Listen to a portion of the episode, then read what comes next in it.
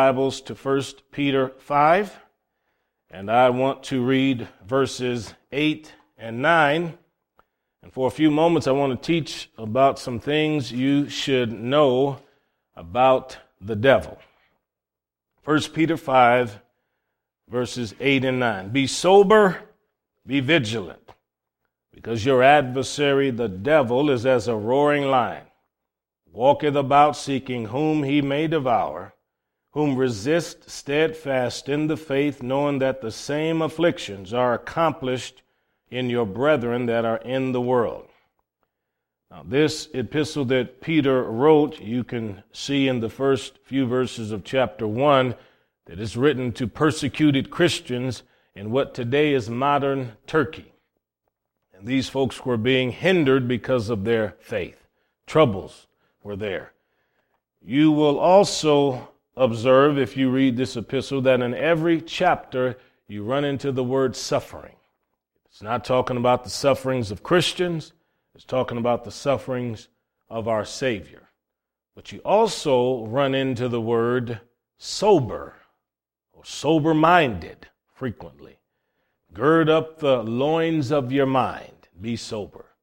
You understand that sobriety is necessary for functioning as a, a good adult or as a good citizen, to be clear headed, to be able to think through and think accurately is important.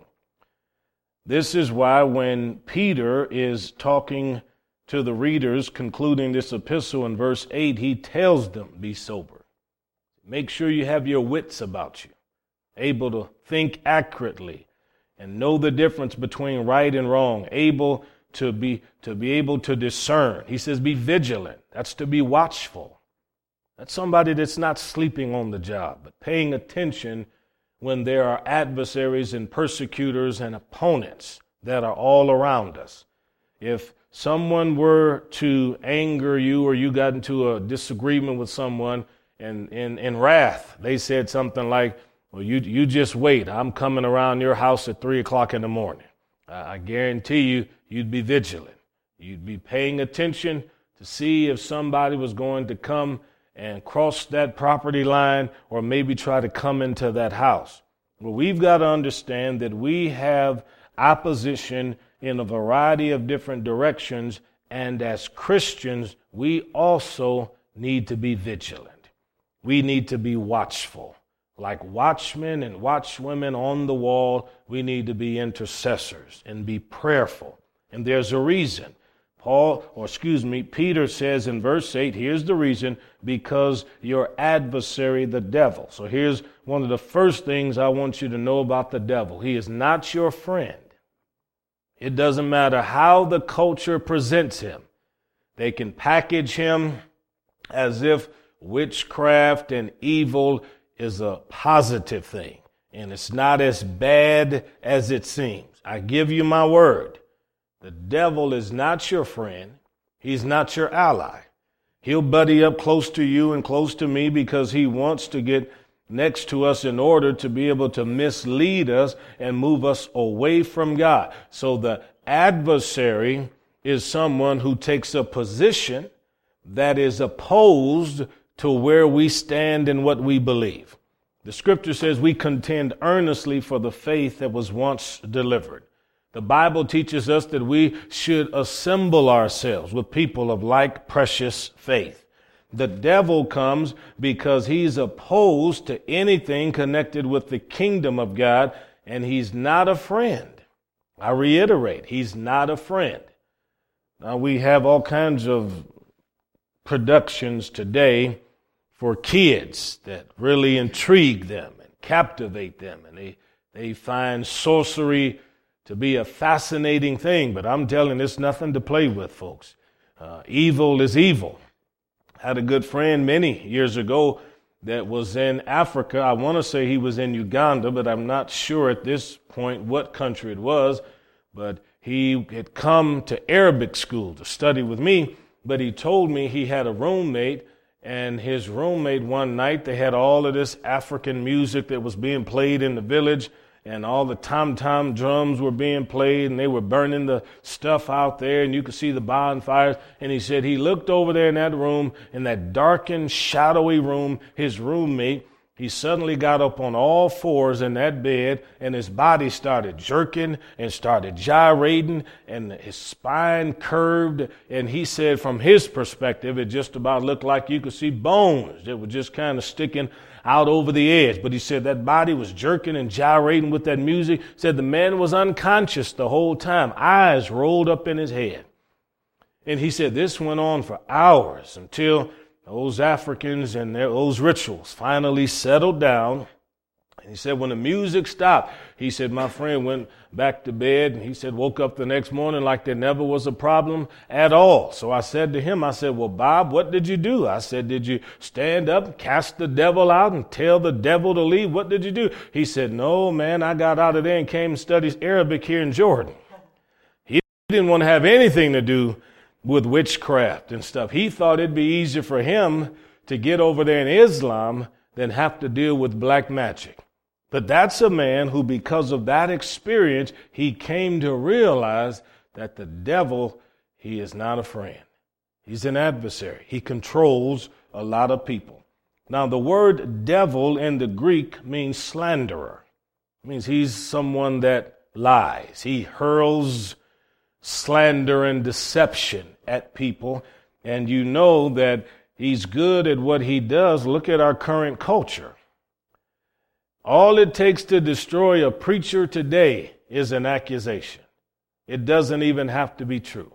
All it takes to destroy a worker on the job is a false accusation. It doesn't have to be true. They'll fire somebody or suspend somebody and then begin to work to see whether or not it was true. And even if they bring you back, they won't apologize for having fired you or suspended you in an unrighteous manner. The devil has created a culture in which slander is something that is to be promoted and to be approved. Look at how many times newspapers will print what they know is a lie, and then when they print the rejoinder, not the rejoinder, but when they print the retraction, they put it way back on page 13, where no one is going to see it. In the culture of evil, the devil goes out of his way so that he can lie on Christians and so that he can slander. Now, the Bible says Jesus is the way, the truth, and the life. We stay close to Him. We're connected with Him. We understand we have more power than the devil, but it doesn't change the fact that with all of His resources, He's after Christians and He's been going after them for a long time. What else does it say? It says He's like a roaring lion. Now, a lion, of course, is known as king of the beasts. And the image, or the symbol of the lion in ancient Roman history, was one that was popular. The Assyrians liked it. There's something forceful and fearsome about a lion. If you've seen them in a zoo, for the most part, they look lazy. But if you see them out in the wild and up close, I mean, they are pretty sturdy and their body tone is muscular, they're very lean, and when they roar, the reason that that roar is so uh, imposes such fright is because that is how they terrorize their foe.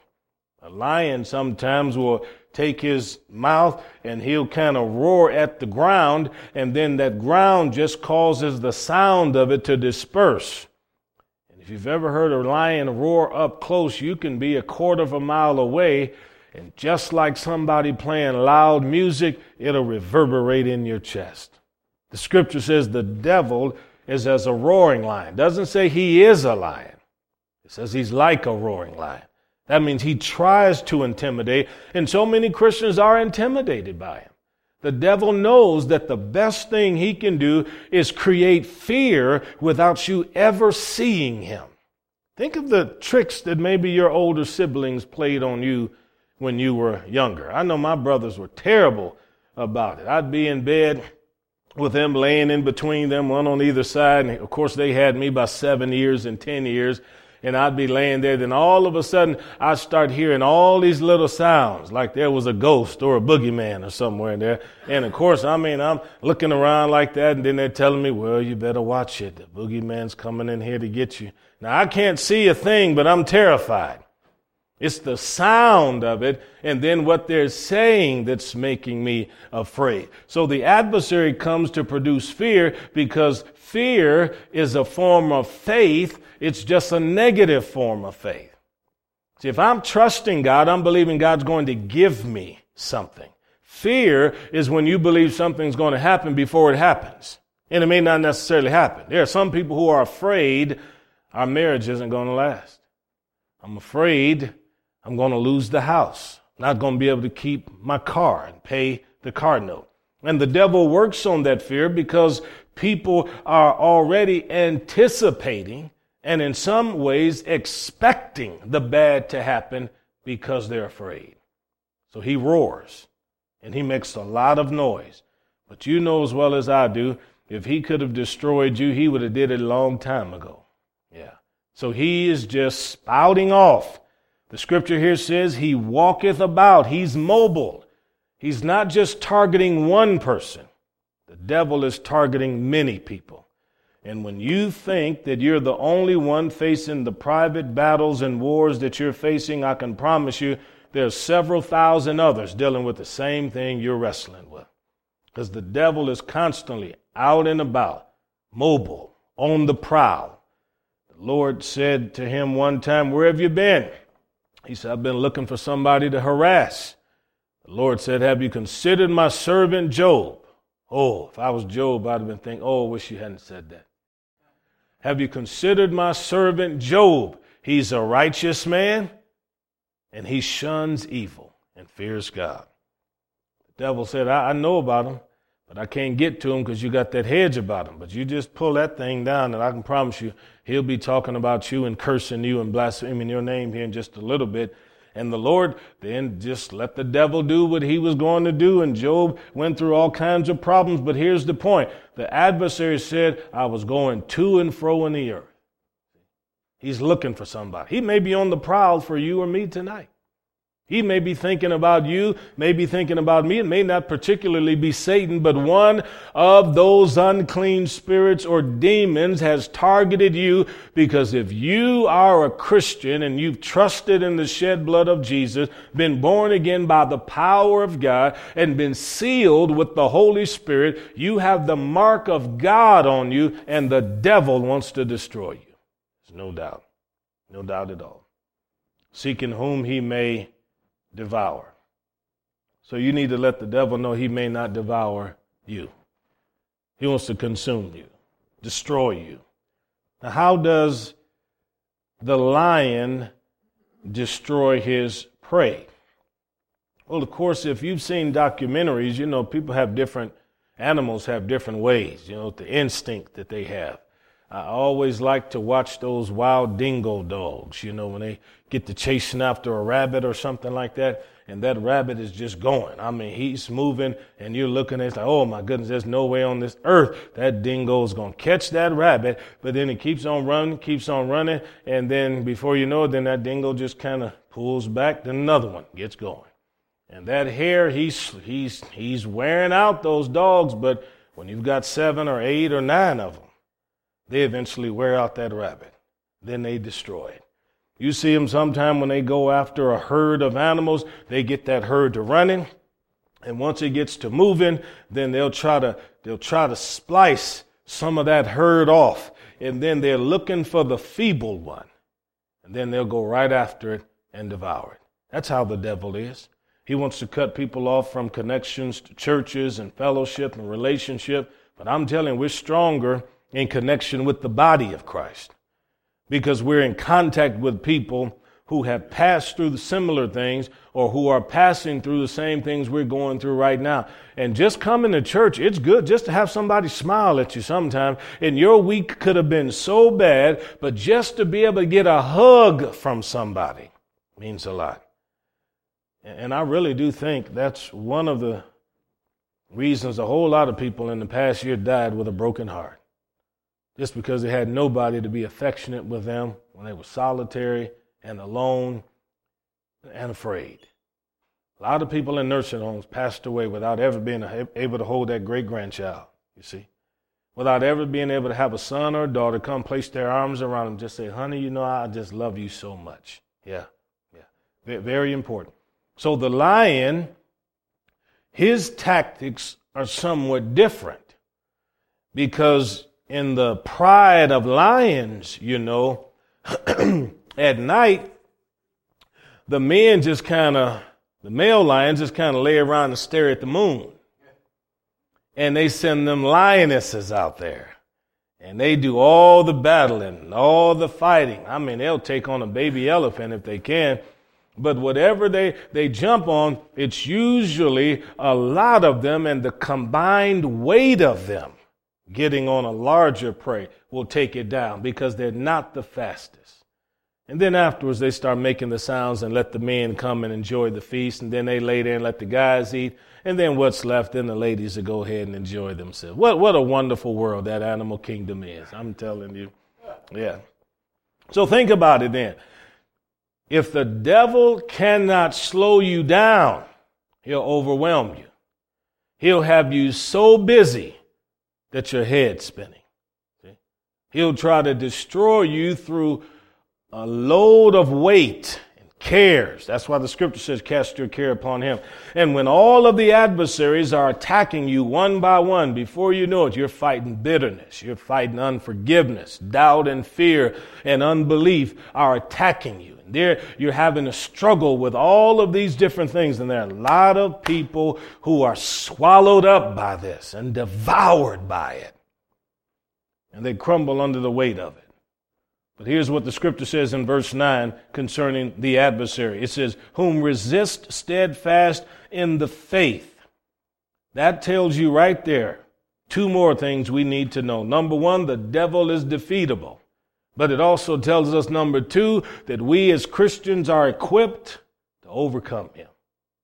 Yeah, he's defeatable. He comes with one temptation after another, and his trials are difficult. Folks, I'm telling you, he threw everything but the kitchen sink at Job.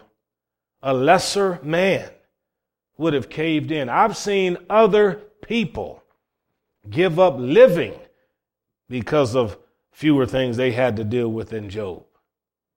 But yet, when Job says to his wife, Shall I now receive bad from the hand of the Lord, just like I received good. I come out of that womb naked. That's how I'm going to return. And he gets down and he starts worshiping God, praising God. Can you do that? See, that's how we resist the devil. Don't give in to the transformation of your attitudes and emotions according to your test and trial. The scripture says, Yea, though I walk through the valley of the shadow of death, the Lord is with me. That shadow of the presence of of God is much greater than the shadow of death. And though your valley may be long, don't ever forget there's still an exit down there. God never told you to camp out in the valley. He said, Yea, though I walk through the valley, just keep on moving and trust in God. We resist the devil with our faith. Even though he's saying there's no way out, you keep saying, I've got confidence in God. And when he's whispering in your ear, telling you it's terminal, you'll be dead soon. You just tell the devil, I'll be like Paul told Timothy, be thou faithful unto death. I'm trusting God. As long as there's breath in my body, I'm trusting God. So if the adversary is defeatable, then every Christian should know that we have no reason to be afraid. And we have no reason to want to run from the battle. Now, there are people that don't like confrontation. But if you're going to be a Christian, you have to be willing for confrontation. And the, the devil's going to create havoc in your life. He'll do little things like this. He'll, he'll start working on your children just to get at the parents. Yeah. I, have seen folks where I, I say, Well, how, how was your weekend? Oh, Pastor, was terrible. Terrible. So, well, what happened? Oh, this happened, that happened. Next thing I knew, I had to go to the police station. Son was arrested for this or that, drunk driving or whatever. And of course, you know, I couldn't get any sleep. So I'm down there trying to figure out what's going on. I'm talking with him. So I'm all uneasy about all of that. I'm at wit's end. I'm praying. I'm asking God, give me some direction about all of this. So you know, when, when they've got to go back to work Monday morning because of what happened during the weekend, their emotions are all unstable and disturbed. And I mean, it's not the best time for them on the job. And that's exactly what the devil does. He tries to be a master chess player and maneuver all of these different events and these circumstances because he wants to control your attitude. He wants to control your emotions. If he can bring you into a state of defeat and despair, then he's halfway there in robbing you of the victory. But the scripture says the joy of the Lord is your what? Your strength. If you want muscles, you got to be happy. And the Bible says a merry heart works like a medicine. So the person who is battling depression and fighting excessive sorrow, put on some praise music. Put on the kind of music that'll glorify God. When I have people that tell me, Pastor, could you pray for me? I've been having terrible dreams with the devil coming to me in the dreams and just terrible nightmares of, of satanic stuff and all of that. Then I'll ask the question, what are you watching? What are you listening to? What kind of music are you playing in your ears when you get in your car and when you're at home? If you're going to fill that mind with all kinds of stuff that comes from the minds of people who don't know God, it's only a matter of time before the devil starts trying to plant stuff inside of you that brings forth fruit. And don't think we're, we're just talking about uh, one or two kinds of music, folks. I'm telling you, it could be everything from heavy metal, acid rock. It could be blues music, R&B. Doesn't make any difference at all. Anything that's going to get you to meditating on fornication, adultery, drunkenness, and all of this stuff that the culture of this world tolerates and approves. If you give it time, the devil will use it to take advantage of you. Now, we cannot control the people on our jobs. Anybody ever worked with somebody had a bad mouth? Oh, yeah, been, been a few people work with folks like that. Yeah. And, and you can't control their language and their speech, but you can control your reaction to it. You know, as a pastor, when people find out I'm a preacher, there are times when people, they'll go out of their way to, to, you know, to utter a few words just to see what kind of reaction they get. I don't give them one. I don't give them one. Because, I mean, the devil's going to be the devil. You know, I don't, I don't, I don't give them one at all. And, and so if, if we don't give place to the devil, then he gains no ground inside of you. Yeah. The scripture says, whom resist steadfast in the faith. It angers people when you won't respond to the evil that they're doing. Now, the devil, I have discovered, when he goes into a church, he typically is wearing a pair of pants, a suit, a dress, some shorts, some exercise pants, some jogging pants, whatever. Because the devil needs a human body through which to animate himself and to manifest his attitudes and his actions. And when the devil comes into a place, the church has to be strong enough to handle it, equipped, you know whom resist steadfast in the faith. I was telling uh, the folks earlier about an occasion where I was preaching in a high school auditorium.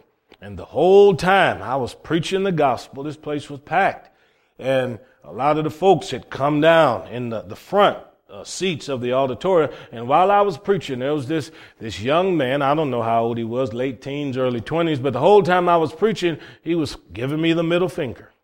Whole time I was preaching. Now imagine that.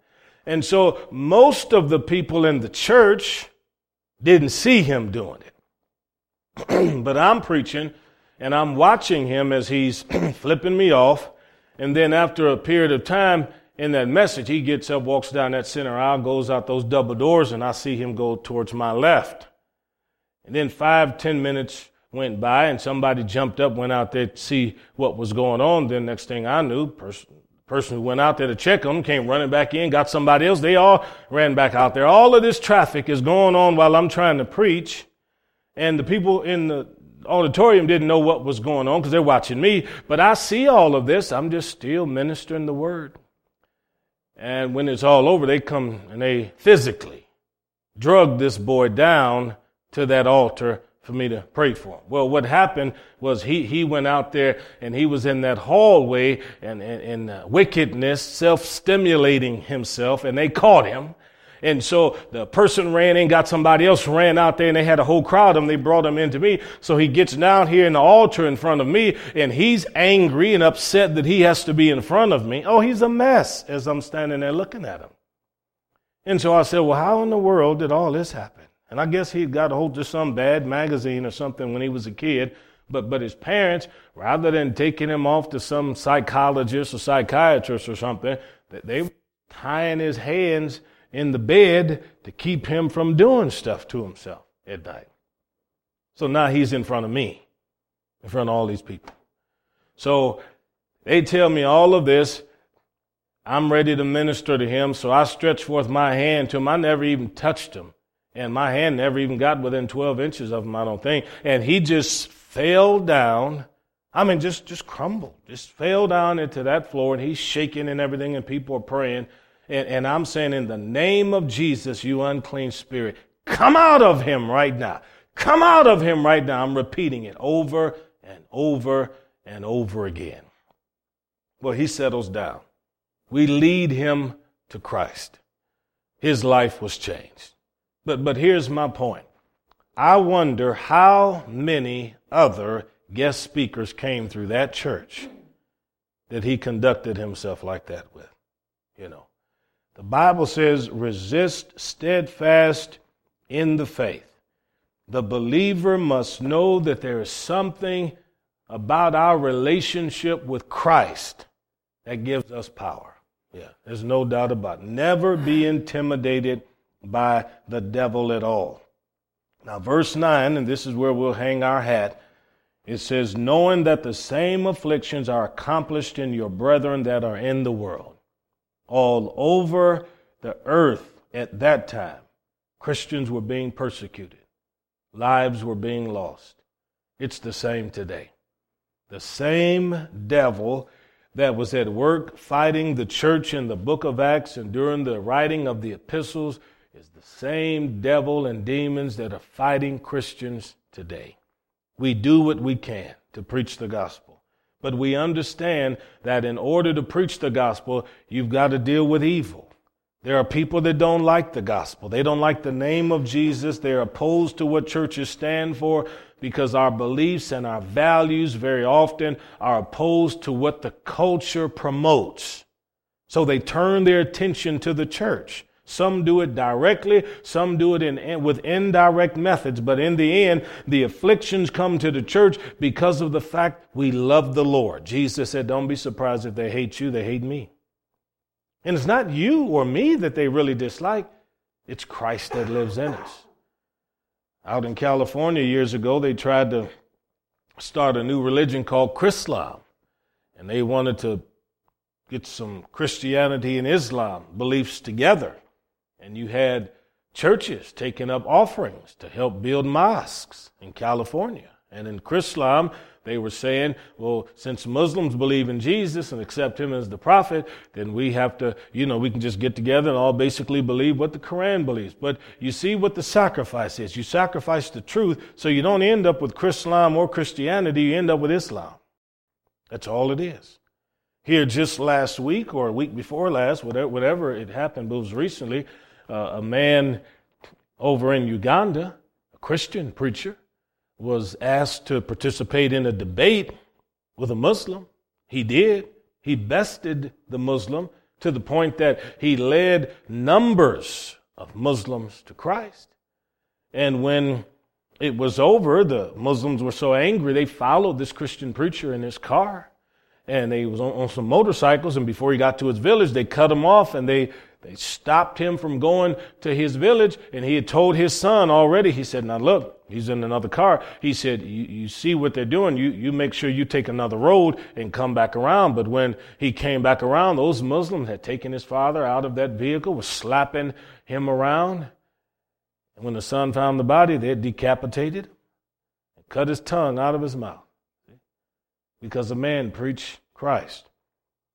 The Bible says, Whom resist steadfast in the faith, knowing that the same afflictions are accomplished in your brethren that are in the world, right up to the end, that Ugandan preacher trusted God.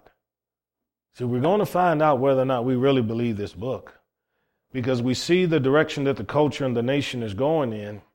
My hope and my prayer is still that God would turn this thing. I'm not so pessimistic that, that I just think America is without hope. I honestly believe as long as you've got two or three that can touch and agree in prayer, God can bring revival and God can do some wonderful things. But, but I see the direction that it's going. But would you really be willing to come visit Pastor if he was in jail? Would you not want people to know you're even associated with somebody that believes like me? Would I really want to come visit you in the county jail or the state pen? Because you're there simply because you said something about Jesus and about the book, and other people took it to be hate speech and gave you 60 days incarceration. We're going to find out, folks, what we believe, and I hope and pray that what we believe is in line with the book. Jesus lived, he died, but he was raised again. We died in him. He lives through us. But one day we'll receive a glorified body. Yeah. Let's stand. I'm so glad this physical body is not the end, folks. It's not the end. There's so much more to you and to me. Ah, isn't it good to know Jesus is a conqueror and he's stronger than the adversary? Praise God. I, I had a, a man one time was asking me about some of the stories I tell about my travels. And he said, uh, he said, well, why, why, why doesn't God do that kind of stuff right here in our churches? I said, I'm quite pleased that God's doing all of that in my travels. I said, I wouldn't even want to see some of the things I've seen taking place here in the church. Just not the place I would even want some of that to be dealt with. However, if somebody comes through the door, folks, and they're needing deliverance or help, we have to be people of faith, ready to provide it in Jesus' name. But Father, we love you, we worship you, we honor you. You truly are the Lord of our lives. And when we think of all the good that you've done, the blessings you brought into all of our lives, we can't help but thank you Lord, I pray that each one of us would have faith enough to resist the adversary, faith enough to overcome him, and then at the same time, Lord, give us the grace to be able to deliver the captives when you bring them across our path. Help us to speak the truth in love because you said that the truth is what makes a person free. So we know the scheme of deliverance. It's to present the truth to people. And by sharing the truth, that's where the Holy Ghost can work in a heart and break every shackle and every chain. We honor you tonight. We love you and we praise you in Jesus' wonderful name. And everybody said, Amen, amen, amen.